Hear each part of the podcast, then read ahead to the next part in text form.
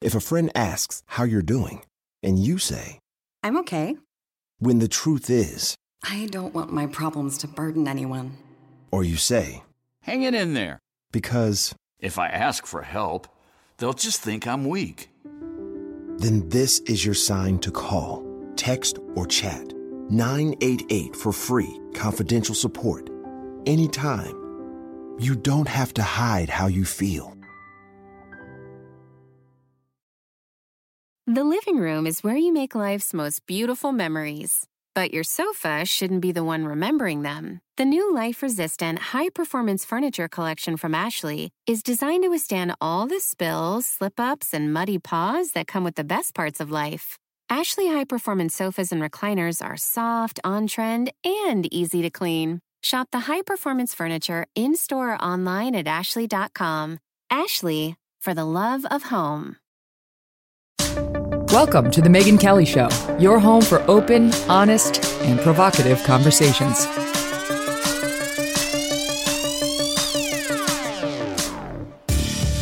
Hey everyone, I'm Megyn Kelly. Welcome to The Megyn Kelly Show. Today on the program, Ayaan Hirsi Ali. You guys know her. We had her on a few months ago, but we're having her back and for a good reason today. Ayaan's a best selling author and one of the preeminent thought leaders of our time, really. Her courageous, bold, really just fearless reporting on Islam, on immigration, on women um, has changed lives, really globally, and opened the world's eyes to certain risks that too many would prefer to simply ignore out of a desire to be politically correct, to not see the evidence before their very eyes. And she does this all at great risk to herself. Ayaan is the target of an ongoing death order from Al Qaeda and other Islamic extremists who see her reporting on Islam as heresy. But on she goes. She will not be deterred, and it's really affected the way she has to live her life. So you've got to. I hope you'll pay attention to her. Ayaan is funny. We were we were saying after we did this interview, she's soft spoken, you know, and um, you're waiting to sort of hear what she's going to say, and you know you're listening to her, and then boom, like the substance of what she says has you dropping your jaw because substantively she's done her homework and she's not afraid to tell you what the truth is. Her latest book, sure to be a bestseller, is called Prey, P R E Y. And it takes a hard look at how the spike, the spike in Islamic men seeking asylum in Europe over the last five or six years, have instead of assimilating, started to turn the culture their way, in particular when it comes to misogyny and sexual assault. And the numbers are staggering. So we'll get to Ayaan in one second. But first, let's talk about skincare for a moment, may we? It's winter. You're probably giving it some thought, ladies, aren't you? Have you heard of Jan Marini? You've got to give Jan Marini skincare a try because not only do they have lovely products that won't irritate your skin, that are lovely in their packaging, uh, that have no odor, but they have been put to the test and passed. In fact, for the past 10 years in a row, uh, Jan Marini Skincare Research and their management system has been rated number one, the best by New Beauty Magazine. All right. They have a five step system you cleanse, rejuvenate, resurface, hydrate, and protect. And this is going to help you reduce the appearance of fine lines, wrinkles, discoloration, adult acne, and more. So it basically will address any issue that you have, and it won't break your bank either. You can go ahead and check out some before and after images and take their online consultation to find the best solutions for your particular skin at janmarini.com. Their products hydrate, they calm, they're not going to upset your skin. My my skin's sensitive, so 9 times out of 10 if I try something new, it's like not with Jan Marini. And they're backed by numerous clinical studies that have been conducted by leading dermatologists. So, you know, the research is there. They're available through leading spas, med spas, aesthetic physicians' offices throughout the country. And you can either go to janmarini.com to find the locations nearest to you, or you can just purchase directly from their website. But give them a try. See what difference these products make in your skin. You won't be disappointed. And you can check out their great holiday offerings, still available, um, and always with free two day shipping. Transform your skin with Jan Marini. By the way, now they're featuring a special offer. If you order from janmarini.com and use the code Megyn, you will receive a free cosmetic bag with your order. I love cosmetic bags. You always need them, don't you? You can always throw some extra stuff when you're taking a trip in a cosmetic bag if you choose not to use it for your makeup uh, or your face products. So go now, janmarini.com, code M E G Y N. Ayaan Hirsi Ali with her latest book, Prey. The subtitle is Immigration, Islam, and the Erosion of Women's Rights. Ayaan, thanks for coming back. So, this, like all of your books, is an important one. And I confess something I hadn't been paying very close attention to. Can you explain to the audience who are the prey, P R E Y, referenced in the book title? The prey are women, the predators are men in this case, the predators are immigrant men. They come mostly from Muslim majority countries. The predators are unique in that they come from failed states or failing states. So there's this tendency to feel sorry for them. They themselves have been victims of violence. Um, you know, men who come from places like Syria or Somalia or Eritrea or Afghanistan, uh, they're men we tend to feel sorry for because they've been subjected to disruption, to violence, economic challenges. So you already feel sorry for them. You want them to succeed. And when they arrive in places like Europe, some of them, not all of them, they engage in behavior towards women that's that's bad they engage in sexual harassment and sometimes they act in groups and they behave like predators. So that makes it very difficult to call out their behavior. And now, the prey, uh, in this case, it's really all women. The cover of the book tells you some of these women are covered from head to toe. Some of them are uh, teenagers, some of them are as old as in their 70s. And people are having a hard time talking about it. Right. And you say that's one of the reasons you needed to write the book because we've gotten to this place now where the only people raising the alarm on this, you know, this mass migration, in particular into Europe, and the, the changing of culture in a way that's very misogynistic, to put it mildly. The only people talking about it are sort of these far right groups and nationalists, and it, it's made it what you say is a taboo zone, and they they monopolize the discussion, and then everybody else feels like they're racist or they're bigoted or they're not sympathetic to a struggling group if they get real about what's happening right now with with respect to all this influx and what it's doing in particular to women. Exactly exactly right. So it's the wrong groups that are talking about a real thing. It's the russian bots who are exaggerating this because they want to destabilize these european democracies it's the radical Islamists who are talking about this because they're saying, look, we have the remedy for this. Uh, if you want these men to stop behaving in this way, uh, we have the answer. These women need to cover up and they need to stay inside. And then you have the far, far right groups and the populists who are saying, you know what, we have the answer. Uh, let's close the borders and deport these men and immigration is bad and all immigration is bad and all immigrants are bad. And then you have to ask yourself but where are all the mainstream rational establishment parties and peoples? And they're the ones who are saying ouch. Oh we can't talk about this because if we do um, we are going to empower the bad people. And that's the paradox. By not talking about it they empower all the bad groups. Mm-hmm. And, and and basically, I mean, what you're saying is that there are there are a lot of immigrant girls and women in Europe who have been dealing with this for some time.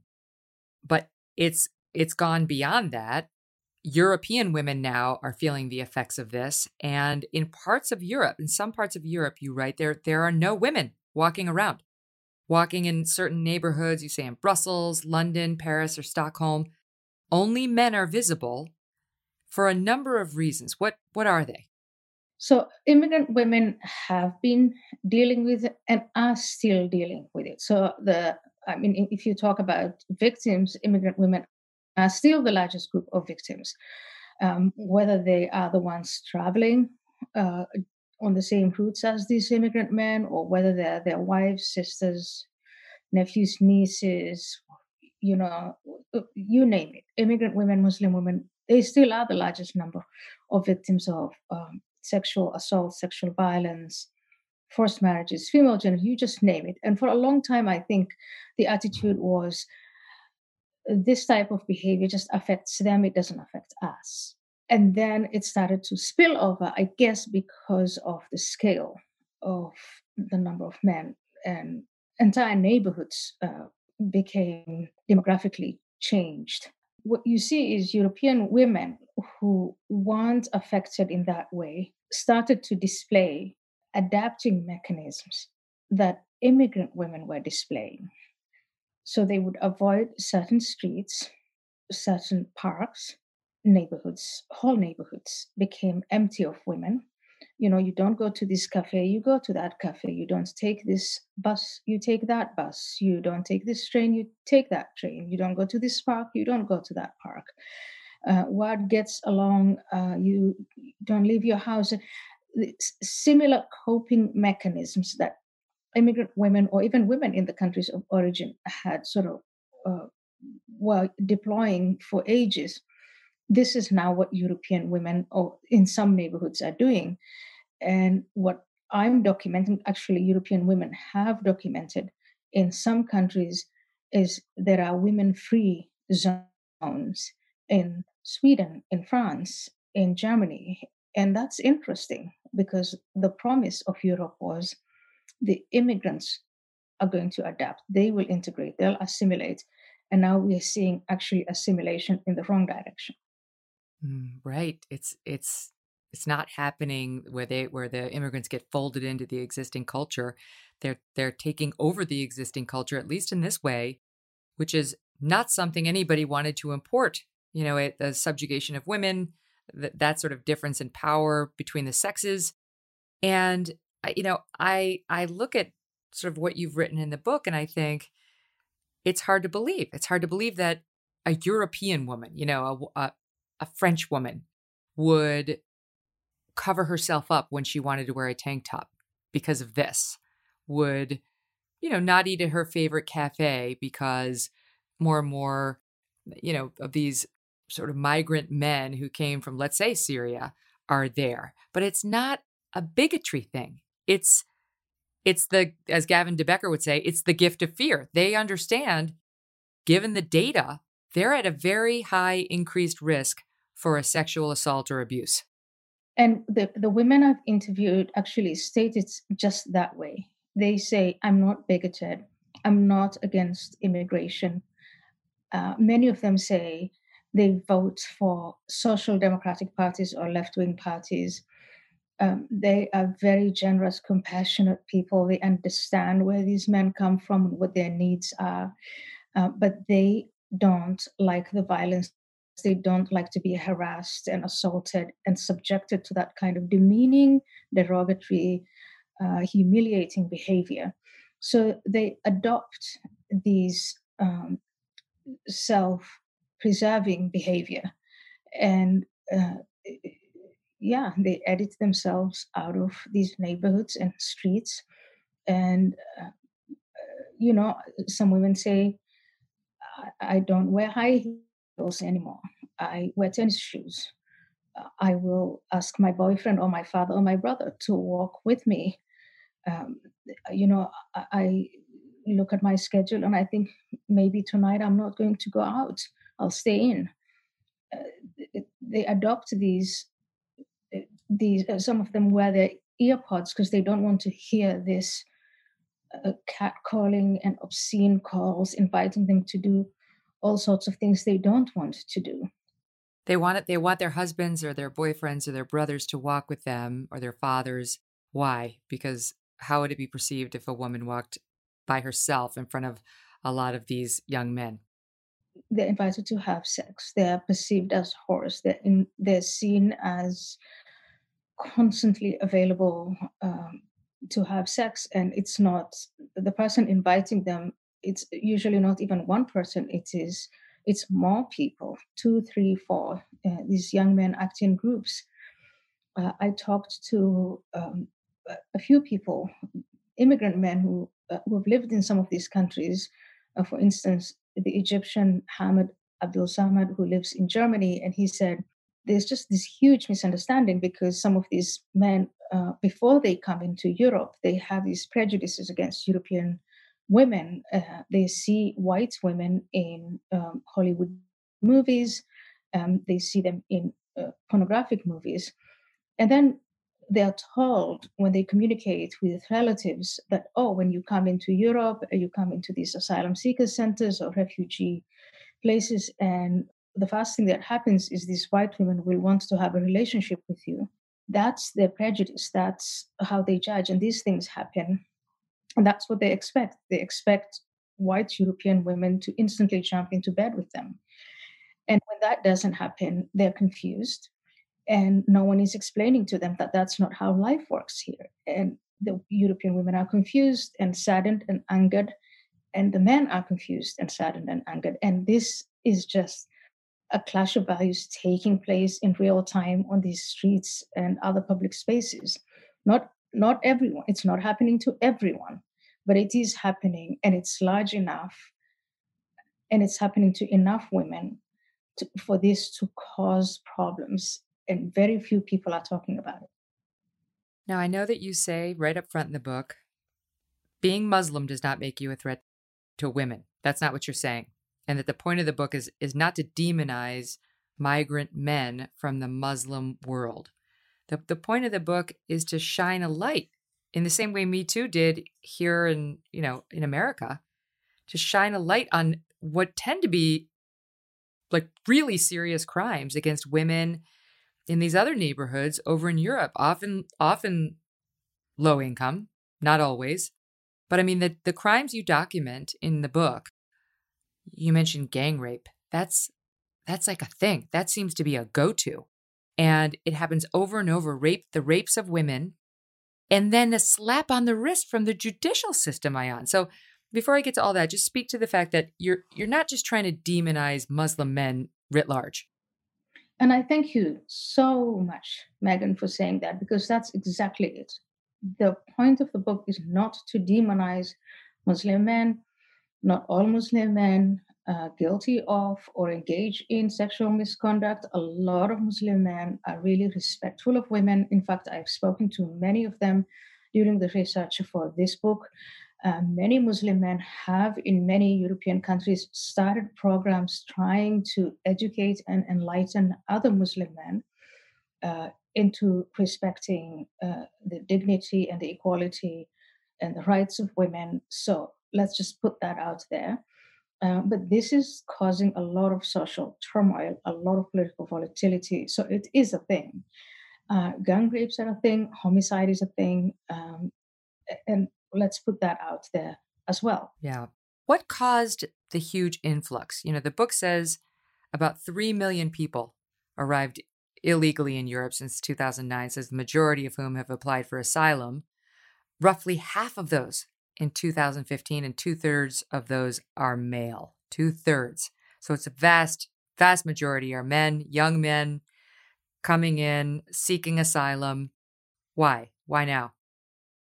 So events such as the breakdown of Syria and before Syria events, I mean, Syria is obviously part of what people called the Arab Spring, which actually was the Arab nightmare uh, all of these Middle Eastern countries started to break down. And um, then you have obviously uh, other events, Africa, the Middle East, and this will continue uh, as I write in the book. Uh, we are now in the middle of COVID that has affected countries in Africa, the Middle East, parts of Asia. There'll be food shortages. Food shortages are going to cause conflict. Conflict is going to displace hundreds of thousands of people, if not millions of people, that is going to lead to an exodus of people. And it's who, who will be able to um, have the courage to cross the Mediterranean? Men, young men, unaccompanied young men. And so we will see a surge of young men try and make their way to where? Europe, the places where they think they can make a living.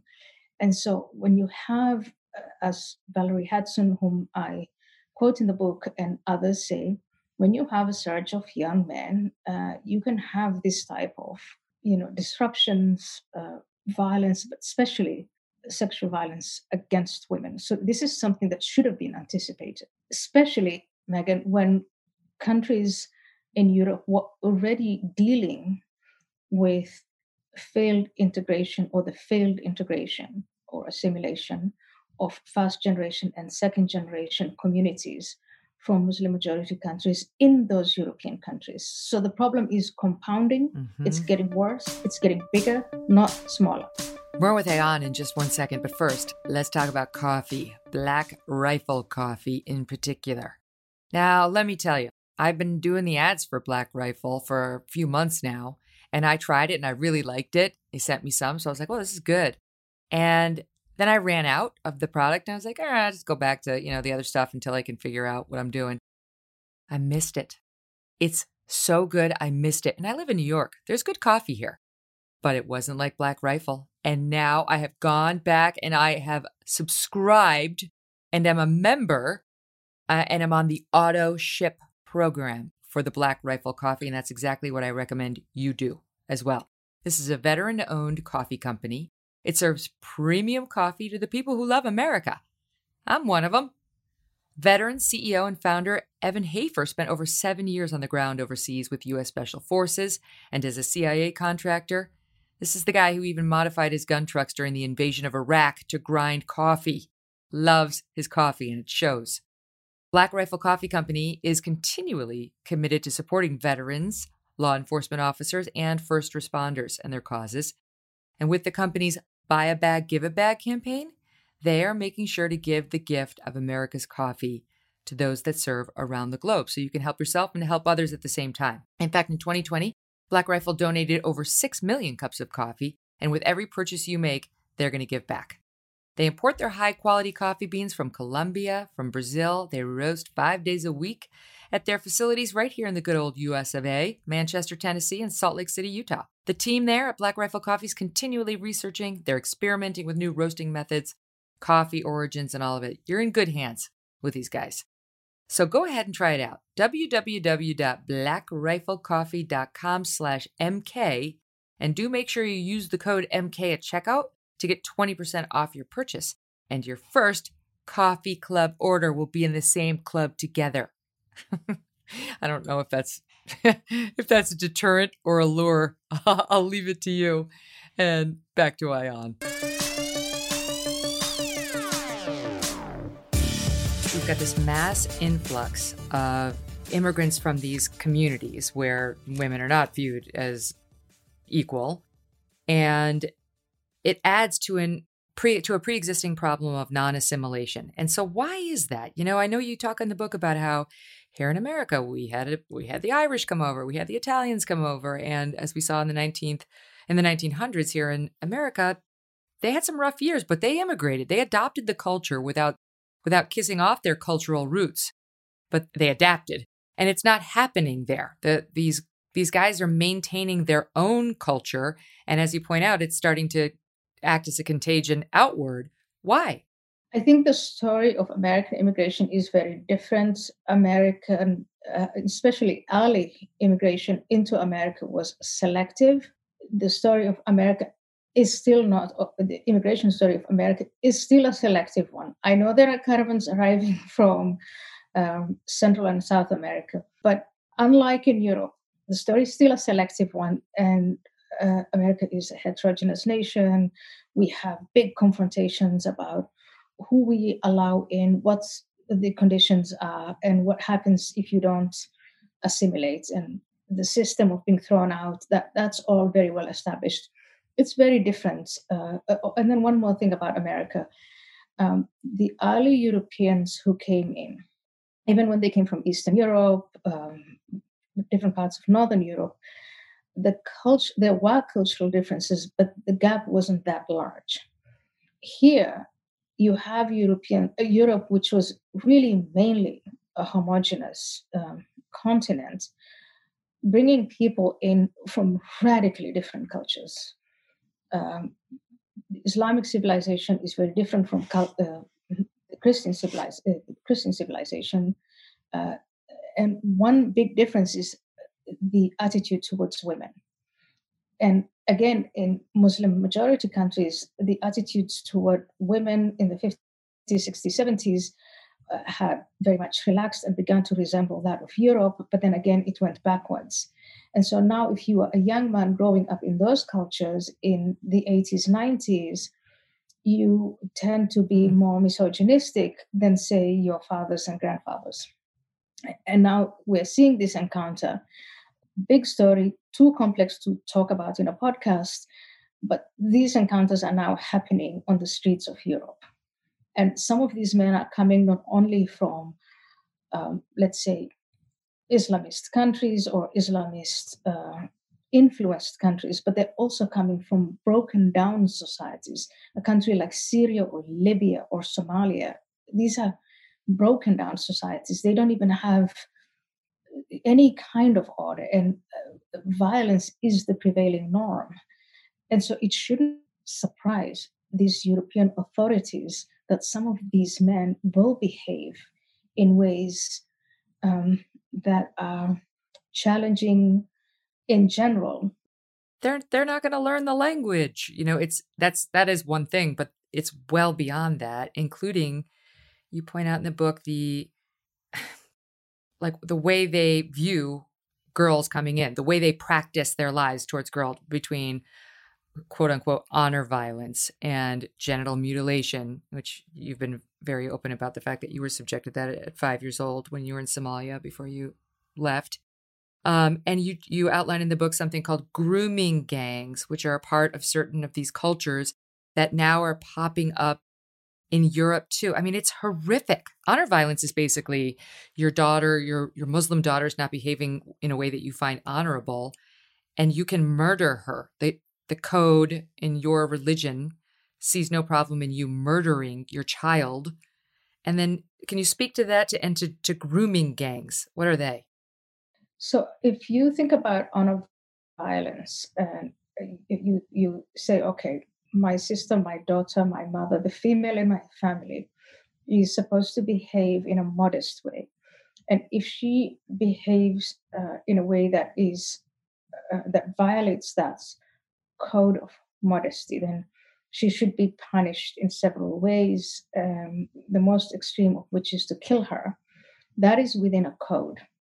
Where that code does not exist, or where women are seen as immodest, then it is uh, perfectly okay to see women as commodities and to trade in them and to groom them and uh, sell them to other men and rape them. And so, if you look at what the say these Pakistani gangs have done to the working class girls in the United Kingdom sell them to one another and rape them in, uh, you know, sell them to one, two, three, four men. There were young girls who were raped by over sometimes 10 or 20 men. That is because the men, the older men who are doing this to children, don't view those girls as fellow human beings. They see them as toys, they see them as commodities, as things. And that is something to you and me, it's mm-hmm. incomprehensible, but it is a mindset. Again, I'm not saying that's exclusive to Pakistanis or to Muslims, but it's something we have to recognize as existing. And unless you name it and you shame it and you socialize young men, regardless of where they come from, what their background is, what their culture is, they're not going to learn to recognize girls and women as fellow human beings and empathize with them as such. But but it's so hard to socialize them out of that, right? Because more and more they um, live in communities that are sort of shutting out the outside community. That the, the they they practice the same as you describe in the book regressive religiosity that they practiced back at home they they continue to see any attempt by the girls to become more westernized as verboten that's that would be shot down i mean god forbid punished with an honor violence situation but uh, how on earth do we crack through all of that So the perpetrators in the case of the grooming gangs in the United Kingdom were born and raised in the United Kingdom. The failure lies with the authorities in the United Kingdom because they knew this was happening. They knew this was being done to the children, but they were terrified of being called racist. And they made a trade off. And the trade off was that they were they chose not to be identified as racist. They were afraid of the insults and the pain that the insult of racism would cause them rather than stand up for the children. They betrayed those children. How can that be? I, I mean, I, I understand not swooping in and saying, learn English. I get that being perceived as culturally insensitive. I don't get there are there are grooming gangs where girls as young as 11 are being passed around to be repeatedly raped by different men and the cops don't do anything out of political correctness? Some of these cops and other social workers and other grown ups whose job it was to stop this thing came out and confessed that the reason they didn't stop this, these horrendous activities was because of their fear that they would be identified as bigots. And so it's it's obviously the acts of the perpetrators and their perception of you know seeing not seeing these girls as fellow human beings and just seeing them as instruments toys to be played with but it's also the host society betraying these children because of their own selfish self-image so i think it is where and here's where you have to talk about these things and this clash of values and this is what I want to achieve with this book is get everything out into the open. It's not about only the immigrant men, and it's not only about the people whose culture wholeheartedly teaches misogyny, but it's also the people whose culture pretends that women are equal and that you know we have this high-minded culture, but there's nothing when push comes to shove. That's right. They sit on their hands. Can you explain that regressive religiosity? Because that to me was a new concept and it made a lot of sense when it comes to employability and why a lot of men in this community are not getting jobs, which, as everyone knows, never leads to anything good. You know, starting in the late 70s, there's this rise in political Islam where there's a lot of preaching that the answer to the reason why the Arab Muslim world is backward is because they left the basic tenets of Islam. So they were supposed to go back to the basic tenets of Islam. That is, um, you may have heard of organizations like the Muslim Brotherhood. That's ultimately what led to Al Qaeda, ultimately, what led to the kind of extremism such as ISIS. A lot of this, these schools of radical Islamist thoughts were established in various parts of Europe and even in the United States of America. But that led then to people becoming more religious and rejecting modernity. And the more you study the Quran, the more you go to the mosque, the more you reject uh, modern life, obviously, the more the less prepared you are for it. Again, animosity towards women, animosity towards homosexuality, animosity towards Jews and Jewish minorities, animosity to the society, modern society that you that has hosted you, um, and then the retreat into these ghettos. And I think that is where, when you ask uh, one part of what is keeping integration uh, from happening, is this establishment of ghettos. This is what the French president called uh, Islamist separatism, which he now said he's tackling because they have these drip drab of terrorist attacks. But then when there is a terrorist attack, it you know it dominates the headlines.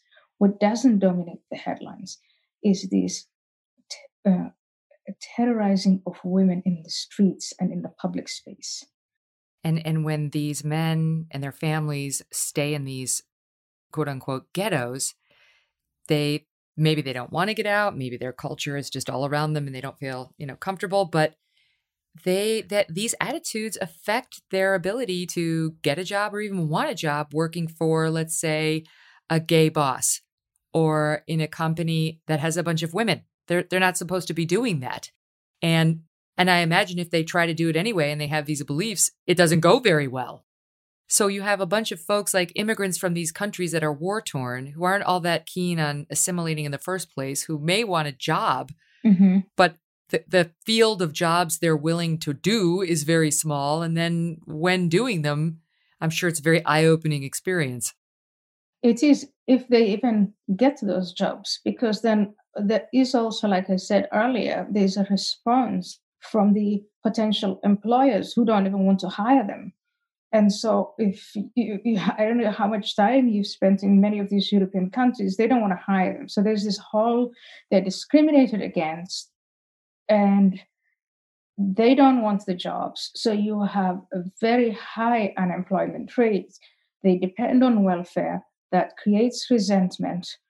Men who are unemployed and on welfare and bored and are on the streets and then are up to no good and you know you just have this whole cycle of negative behavior rejection that is they reject the society they've come to the society they've come to rejects them and they engage in negative behavior towards women and others and and this goes on and on. And this is just really that's what i mean by failed integration. Again not everyone. There's a slice of immigrants, men and women, who adjust and adapt, but there's a large swathe of them um, that fail to adapt and are overrepresented in crime statistics, in welfare. That's what it's called in Europe. I think we call them entitlements here, or food stamps, or something like that. Um, school dropouts, um, you know, menial jobs, and then there are all the accusations of there is racism and discrimination and exclusion. And then, oh yeah, but then there is terrorism and sexual violence and domestic violence, and and and this goes on and on. And the numbers are getting bigger and bigger and bigger.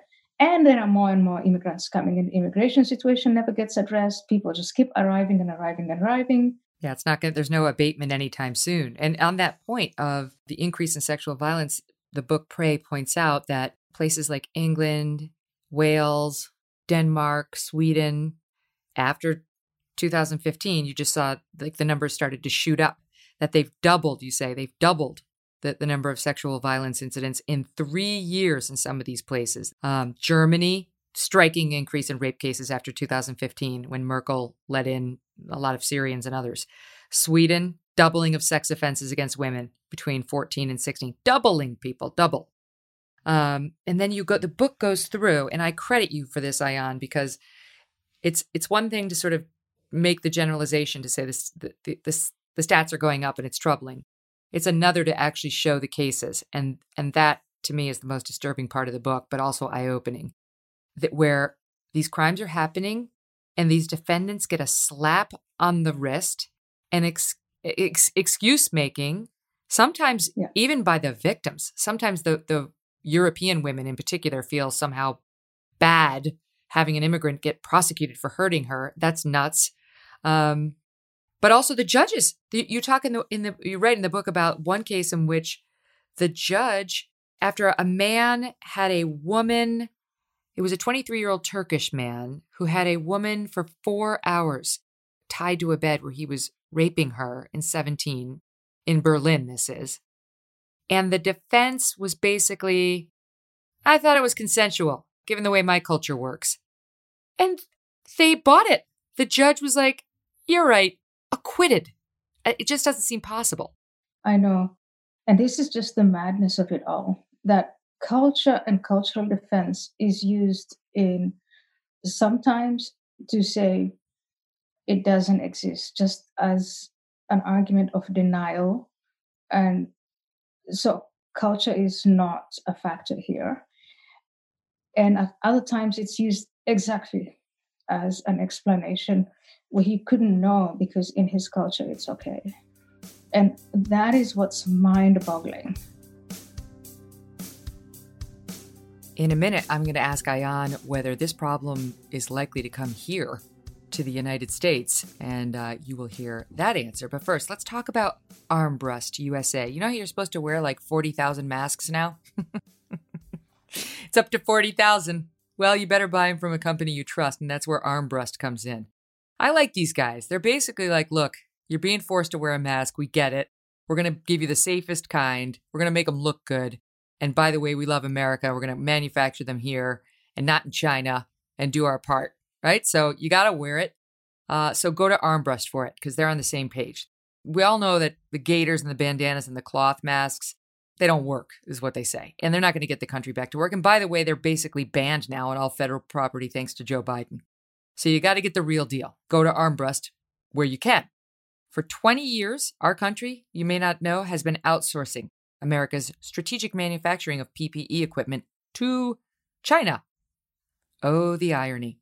When the pandemic hit, the Chinese Communist Party hoarded vast quantities of the supplies, including surgical masks, N95s, and so on, endangering our doctors, our nurses, and our frontline workers. And Americans came together to solve the problem. But that was never going to be a long term solution the sewing masks at home and the bandanas and all that. And so now here we are having to wear them.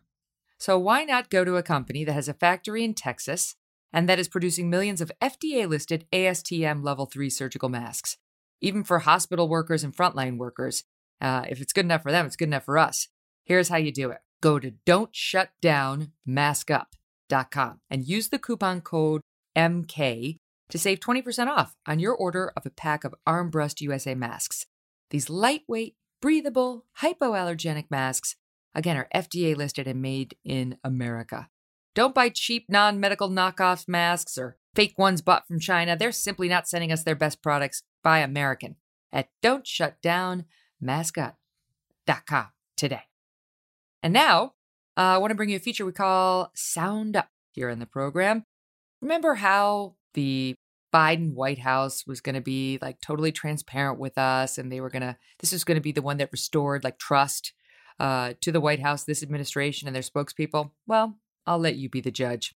On the Megyn Kelly show, we have had on some of the smartest minds when it comes to the trans trend and the massive rise of girls saying that they're trans now. I mean, it's basically, you know, biological girls who claim they're trans and that they're actually boys.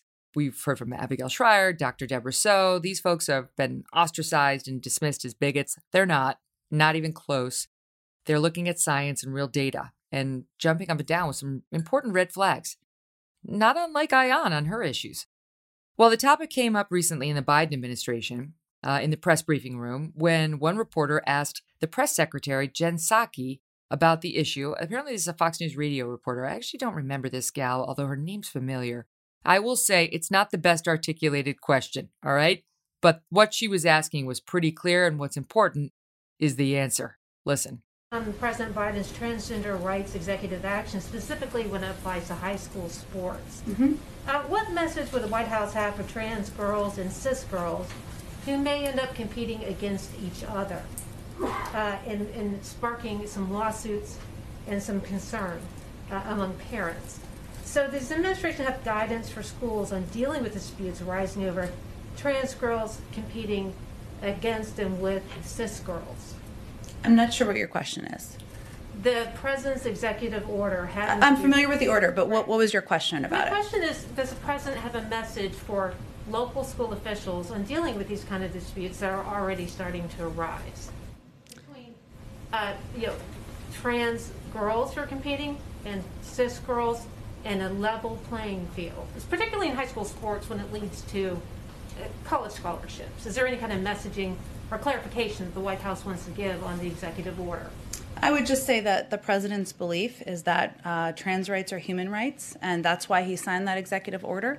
Uh, and in terms of the determinations by universities and colleges, I would certainly defer to them. That's it? Trans rights are human rights? What about women's rights? What about the rights of girls to compete on a fair and level playing field? What about them? I realize these are tricky issues. Don't get me wrong. If if I had a child who was trans, I would want them to be able to compete in sports in a way that was fair to them, but fair to everyone. And we've got to start having these real conversations about how we can take care of these children, right? But not always at the expense of the girls. Not always at the expense of the women who no longer get to call themselves women. If you look at these what these activists are telling us, right? Who can't talk about the fact that it is women who menstruate and it's women who have children, right? You're not allowed to say it. Somehow you're a bigot if you say that. Well, I said it. it's the truth. And it doesn't mean I'm not supportive of the trans community. This whole thing reminded me, and I, you know, I'm going to forward this to Jen Psaki. I'm going to send it to the White House uh, of a New York Post uh, op-ed piece that was that was published back in 2019 by a concerned mom out of Connecticut who was sounding the alarm on this, and she was talking about her daughter Alana, saying, "My daughter has worked day and night to be a star athlete. As a freshman, I'm reading now. She led her high school team to its third straight team championship in the Connecticut Interscholastic Athletic Conference by winning the 100 meter, 200 meter, and 400 meter in one of the most dominant individual performances in meet history. She was an integral component in the team's first place finish in the state open and in smashing pairs of records at the New England Championships in Maine. I think this is track. Alana has devoted countless days, nights, and weekends to training. She pushes herself to shave mere fractions of a second from her race times. Blah, blah, blah, blah, blah. It's all like how hard the girl works. Then she says, since 17, our state's high school athletic conference has allowed biological boys to compete against girls. It's enough that they just subjectively identify as female. They, that's all they have to do. And since then, two biological boys have won 15 women's track championships, titles held by nine different girls in 2016. Not only that, she writes, the same two biological boys have taken away more than 50 chances for girls to compete at the next level of competition, running these girls right off the track, forcing them to be spectators in their own sport. Trans rights are human rights. Jen Psaki, pay attention. Pay attention. Here's the mom continuing about her daughter Alana's experience. As a parent, it is gut wrenching to know that no matter how hard my daughter works to achieve her goals, she will lose athletic opportunities to a pernicious gender ideology. Left unchecked, this ideology will, in the long run, eliminate fair play for all biological females in sports. As we're seeing in Connecticut, a biological boy's subjective sense of his gender doesn't cancel out his physical advantage over girls. And I'll leave you with this, this piece of it. Lest I be assailed by the PC crowd, the mom, this has nothing to do with white privilege. My daughter is a beautiful young woman of color. Nor is it about lifestyle. I believe love is love. It is about fairness of play, about women not being spectators in their own sports, about a level playing field. I want to get this woman on the show. And maybe we can get Jen Psaki to consider Alana's experience and do better than trans rights are human rights. How empty, how shallow, right? Either she doesn't know what she's talking about, she hasn't done her homework, and so she's just too empty headed to speak intelligently on the subject, which which is a problem. Um, or she knows all about it and she just dodged because it's too politically fraught. Also a problem. The whole thing really upsets me because more and more we're seeing biological girls and biological women get the short end on these things. And and when anybody speaks up to say, "Hey, I'm not sure that's fair," it's "Shut up, bigot." Well, this isn't going to cut it. This doesn't inspire confidence, I'll tell you that, that our current administration is thinking critically around this important issue, but we're going to stay on it. Here, we'll bring you the facts and the truth and hopefully this mom. And that is another edition of Sound Up. Now back to Ayaan Hirsi Ali. For like the last three decades, it's just as we described, things are getting worse and then a great event happens like the 2015 event and we know it, it's going to happen again things will spike again because of all the events we talked about but never preparing for these events and when things get out of hand the cultural or religious elements will be either to deny or to explain but just it's really mind boggling mm-hmm. there's a case you detail of an 18 year old named it looks like Francesca W. Yeah. Saying she left a, uh, is it Freiburg? Is that in Germany, I assume? Yeah. Okay, nightclub in October of 2018 with a Syrian asylum seeker that she had met inside. Unbeknownst to her, he was already a suspect in a gang rape. He rapes her, and then he invited 11 men to join in Syrians, yeah. an Iraqi, an Algerian, and one German. Yeah between the ages of 19 and 29. And these guys got prison terms at the most of three to four years. Couple got suspended sentences. I like then then there's another you, you detail another story in there, Ayaan, where um somebody who had who had raped a woman and then she died. He left her to drown by the riverbank. He had come in from Afghanistan. He claimed to be an unaccompanied minor from Afghanistan. He was placed with a German family, a German host family, and had been sent to school. So Germany rolls out the red carpet for this guy. Turns out he's from Iran, we think. And then they find out he was already convicted of a murder in Greece. And the Greek cops said, you know what? He was unremorseful when he did it here. When we asked him, why did you kill this woman? He said, that's just a woman. So, how do these people with criminal convictions in their in a European country or in another country that came before even get accepted into the country as a potential asylum candidate? This is all illustration after illustration of how these systems are failing their women. It's gruesome story after gruesome story after gruesome story. And Megyn, they'll say, we accept these people, but they never adjust the institutions not to protect their women, not to accept the immigrants, nothing changes.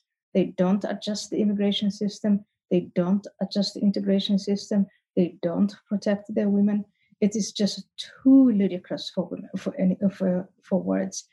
They demonize anybody who questions their motives. Why don't they get deported on crime number one?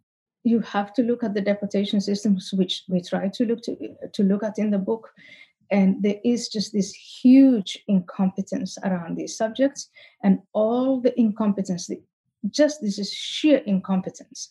The incompetence is all hidden behind moralizations. They moralize. And if you ask the questions you're asking, which we've asked, they'll moralize at you and they'll demonize you if you ask these questions. And the only people who will talk to you they will say who will mm-hmm. who will be honest with you they'll say please don't mention my name they'll talk to you anonymously if you wanted to deploy we had the resources and you wanted to deploy let's say just investigative resources to get to the bottom of this i think you could uncover a lot uh, but you would find a lot of people talking to you anonymously mm-hmm. i know you went to a lot of these european countries you had research assistants who did the same. And in the book, you recount how in in places like Brussels or so, certain Paris districts and elsewhere, you, you'll walk by and you'll see some of these migrant men freely playing soccer in the park. And occasionally you'll see a Muslim woman veiled in black from head to toe seen hurrying along, you know, behind. Or but but what you won't see is what you would expect to see, which is European women out doing their thing, living their lives. But like just the dynamic has changed where it looks more like Turkey or it looks more like Iran. And in the meantime, gun sales are going up, women are buying guns and have to download something called a no go zone app on their phone to figure out where is safe and where is not. And they're buying pepper spray and they're buying, or, and then it gets even more ridiculous they're being advised to wear um, bracelets um, that are supposed to emit uh, skunk like smells. Um, they're putting signs up that say uh, no um, groping. I mean, it's getting to ridiculous points. Um, the mayor is giving advice don't wear high heels. Uh, they've consulted with imams who say, well, then don't sell alcohol uh, to young men.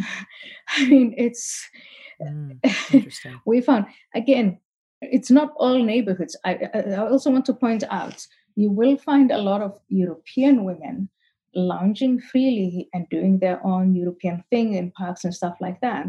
But it's uh, in working class neighborhoods. So this is a class thing also it's the working class women who are being let down. It's uh, you have to go very far from your neighborhood. Basically, the burden of the unintended consequences of this type of immigration is being borne by the women with in low income neighborhoods but it's spreading to some areas and we have been to neighborhoods that are completely women free uh, there is a Swedish uh, senior politician who was taken to a neighborhood and he was uh, asked to take a tour around and he was asked, What's missing here? And he looked around and he couldn't tell. It's women. Wow. The thing you mentioned in the book was anti rape underwear. There, there's now a product you can buy. Yeah. It's like some bizarre chastity. Yeah. I don't know what it is, but when your society has yeah. had to resort to that and skunk smelling bracelets, you, you, got a problem. You got a problem that needs addressing. Yeah. Um, yeah. I mean, you have to laugh because it's just so absurd, Ayaan. But you know, I think the other the other piece of this is like you talk in the book about what happened to the feminists, right? Where are the feminists? Why aren't they fighting this war? Well, a lot of them are like uh, the new Commissioner of Europe, von der Leyen. It's um, they're so preoccupied with this glass ceiling and women CEOs and uh, and hey, uh, don't get me wrong. I think that's a fine cause to fight for. I don't envy them for that but there is no feminism right now that is fighting that cause. Maybe one day working class women and immigrant women will join hands and fight this particular cause because it, uh, it affects them. They share those neighborhoods where they're being harassed and groped and raped by strange men that they don't know. Who and these strange men are acting in groups, and maybe these women should act in groups and say, We need our neighborhoods to be safe but right now, there is no feminist movement that is acting for them. Identity politics and the feminism that that has produced is not fighting for them, it's silencing them. You should see this woman uh, who has reviewed Prey in the New York Times today. It's published today. She's making a complete caricature of the book. And that's the type of voice that is not doing anything for them not doing anything. She she uh, leveling the bigotry accusation and the sweeping generalizations that kind of thing? Exactly. Total silence. Just making a caricature uh, the white woman versus black man uh, bigotry and just bullshit. Sorry, I don't I didn't mean to use that word, but no, it's fine. I mean, does it does it count in her book if it's black women getting? I mean, because black women are having this happen too. Like this is so absurd. I guarantee you that woman is living in some Brooklyn brownstone, is sipping a latte on her iMac, writing this, and not really giving two damns about what's happening to any woman of any skin color over there, just as long as she thinks she's on the quote right side. Absolutely. And I would invite her to walk in any of those neighborhoods if she had the time. Exactly. She's in a Brooklyn Brixton. So that type of feminism is doing nothing for these women. But that's exactly what needs to happen. I think these women, they have to stand up for themselves. And I thank you from the bottom of my heart for giving a platform, airtime. Uh, of course. Of course. I mean, you'll touch the third rail on issues nobody wants you to touch. And then they try to dismiss you by saying that you, you know, you you say all Muslims are bad or rapists or what have you. And you've never said that. You've always been careful about your language. They just refuse to hear it. So let me ask you this. What what now? Right? I mean, I would say tighten the the migration uh, rules. Um, but how they're going to have to deal with the asylum framework, I guess. I mean, what, what what would be the first thing you talk in the book about how Angela Merkel got Europe into a lot of this mess by accepting so many of these people in Germany? L- let me put it to you, another woman, how to get us out of this mess. What what's the solution? The solution is to expose the incompetence. It's to say if you want true leadership, you have to revisit the whole idea of asylum. That is to get to the big picture of how in this interconnected world are we going to deal with the large movement of masses and masses of people, especially young men? What types of solutions are the rich countries going to like working together do in the countries of origin? How many people can we take in? What does asylum even mean anymore? What you know, how are we going to deal with economic refugees? What are we going to do to protect the rights and freedoms of women? What about immigration and inter- sorry, what about integration? If you want to sacrifice social cohesion and encourage political volatility in wealthy countries, then fling the doors open and invite everyone in, and that's fine. Then there's no need to have a difference between rich countries and poor countries. Everybody can be a poor country. Uh, that's one way of doing it. mm-hmm. And I, I know you, you think sex education is important too. sex education is important, um, but if you want to have sex education, if you want the values of freedom and equality and women's rights, uh, a true challenge to bigotry, if you want to challenge those, then you are going to have to wade into the culture wars and which values are superior to which values. And that for that you need courage. You need to address those. Uh, and that's exactly what these European uh, leaders lack, most of them, uh, at any rate.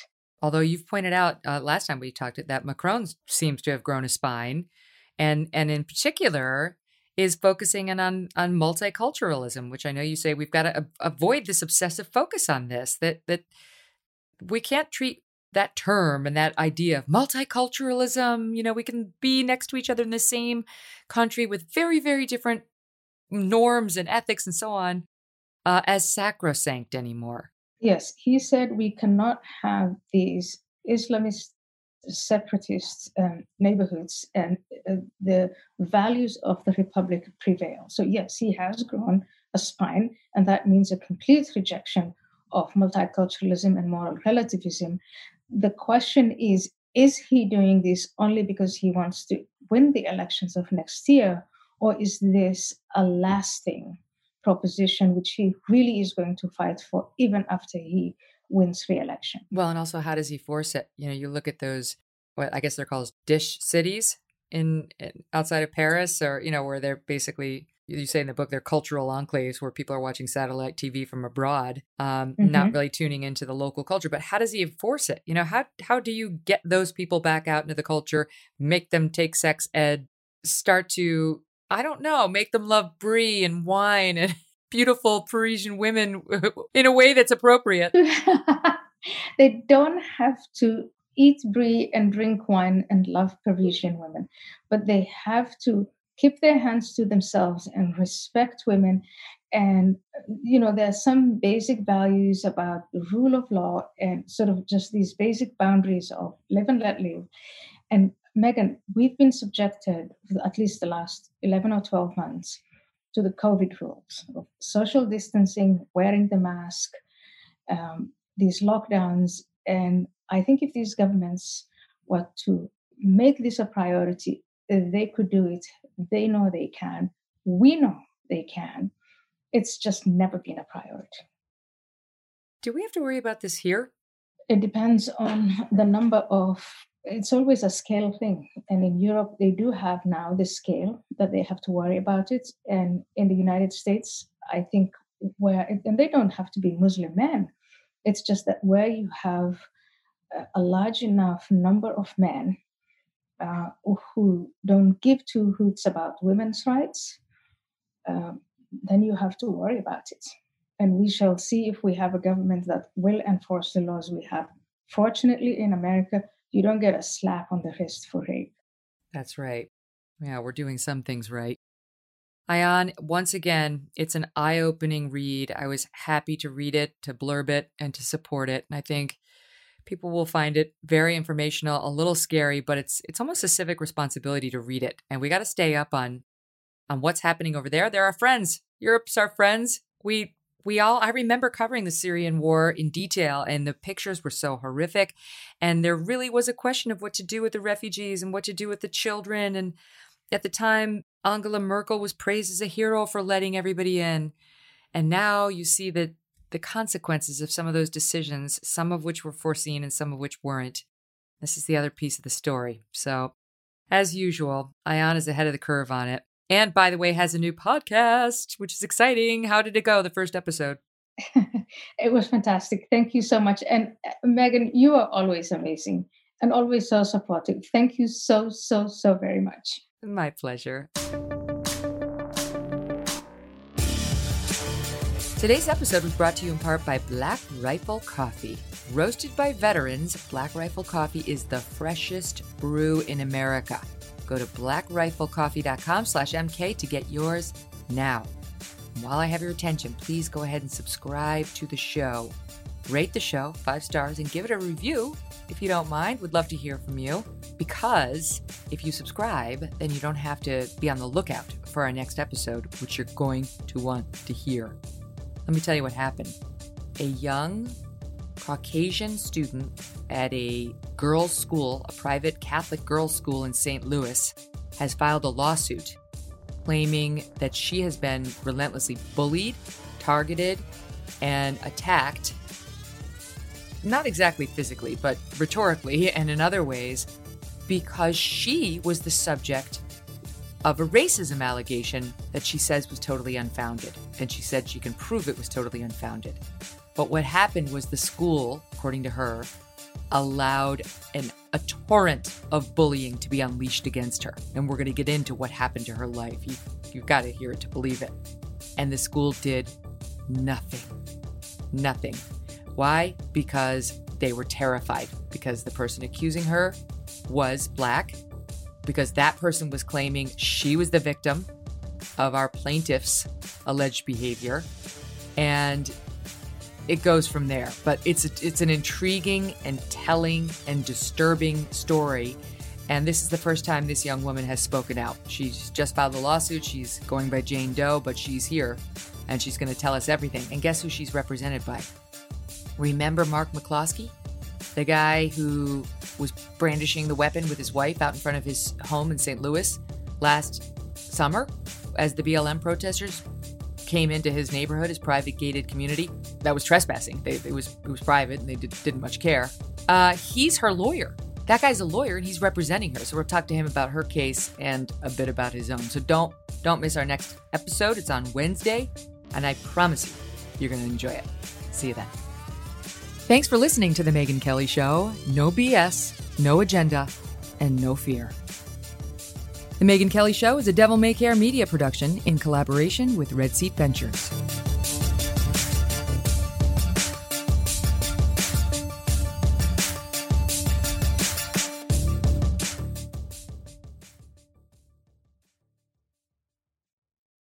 If a friend asks how you're doing, and you say, I'm okay. When the truth is, I don't want my problems to burden anyone. Or you say, Hang it in there. Because if I ask for help, they'll just think I'm weak. Then this is your sign to call, text, or chat 988 for free, confidential support. Anytime. You don't have to hide how you feel. The living room is where you make life's most beautiful memories. But your sofa shouldn't be the one remembering them. The new life resistant, high performance furniture collection from Ashley is designed to withstand all the spills, slip ups, and muddy paws that come with the best parts of life. Ashley high performance sofas and recliners are soft, on trend, and easy to clean. Shop the high performance furniture in store or online at ashley.com. Ashley, for the love of home.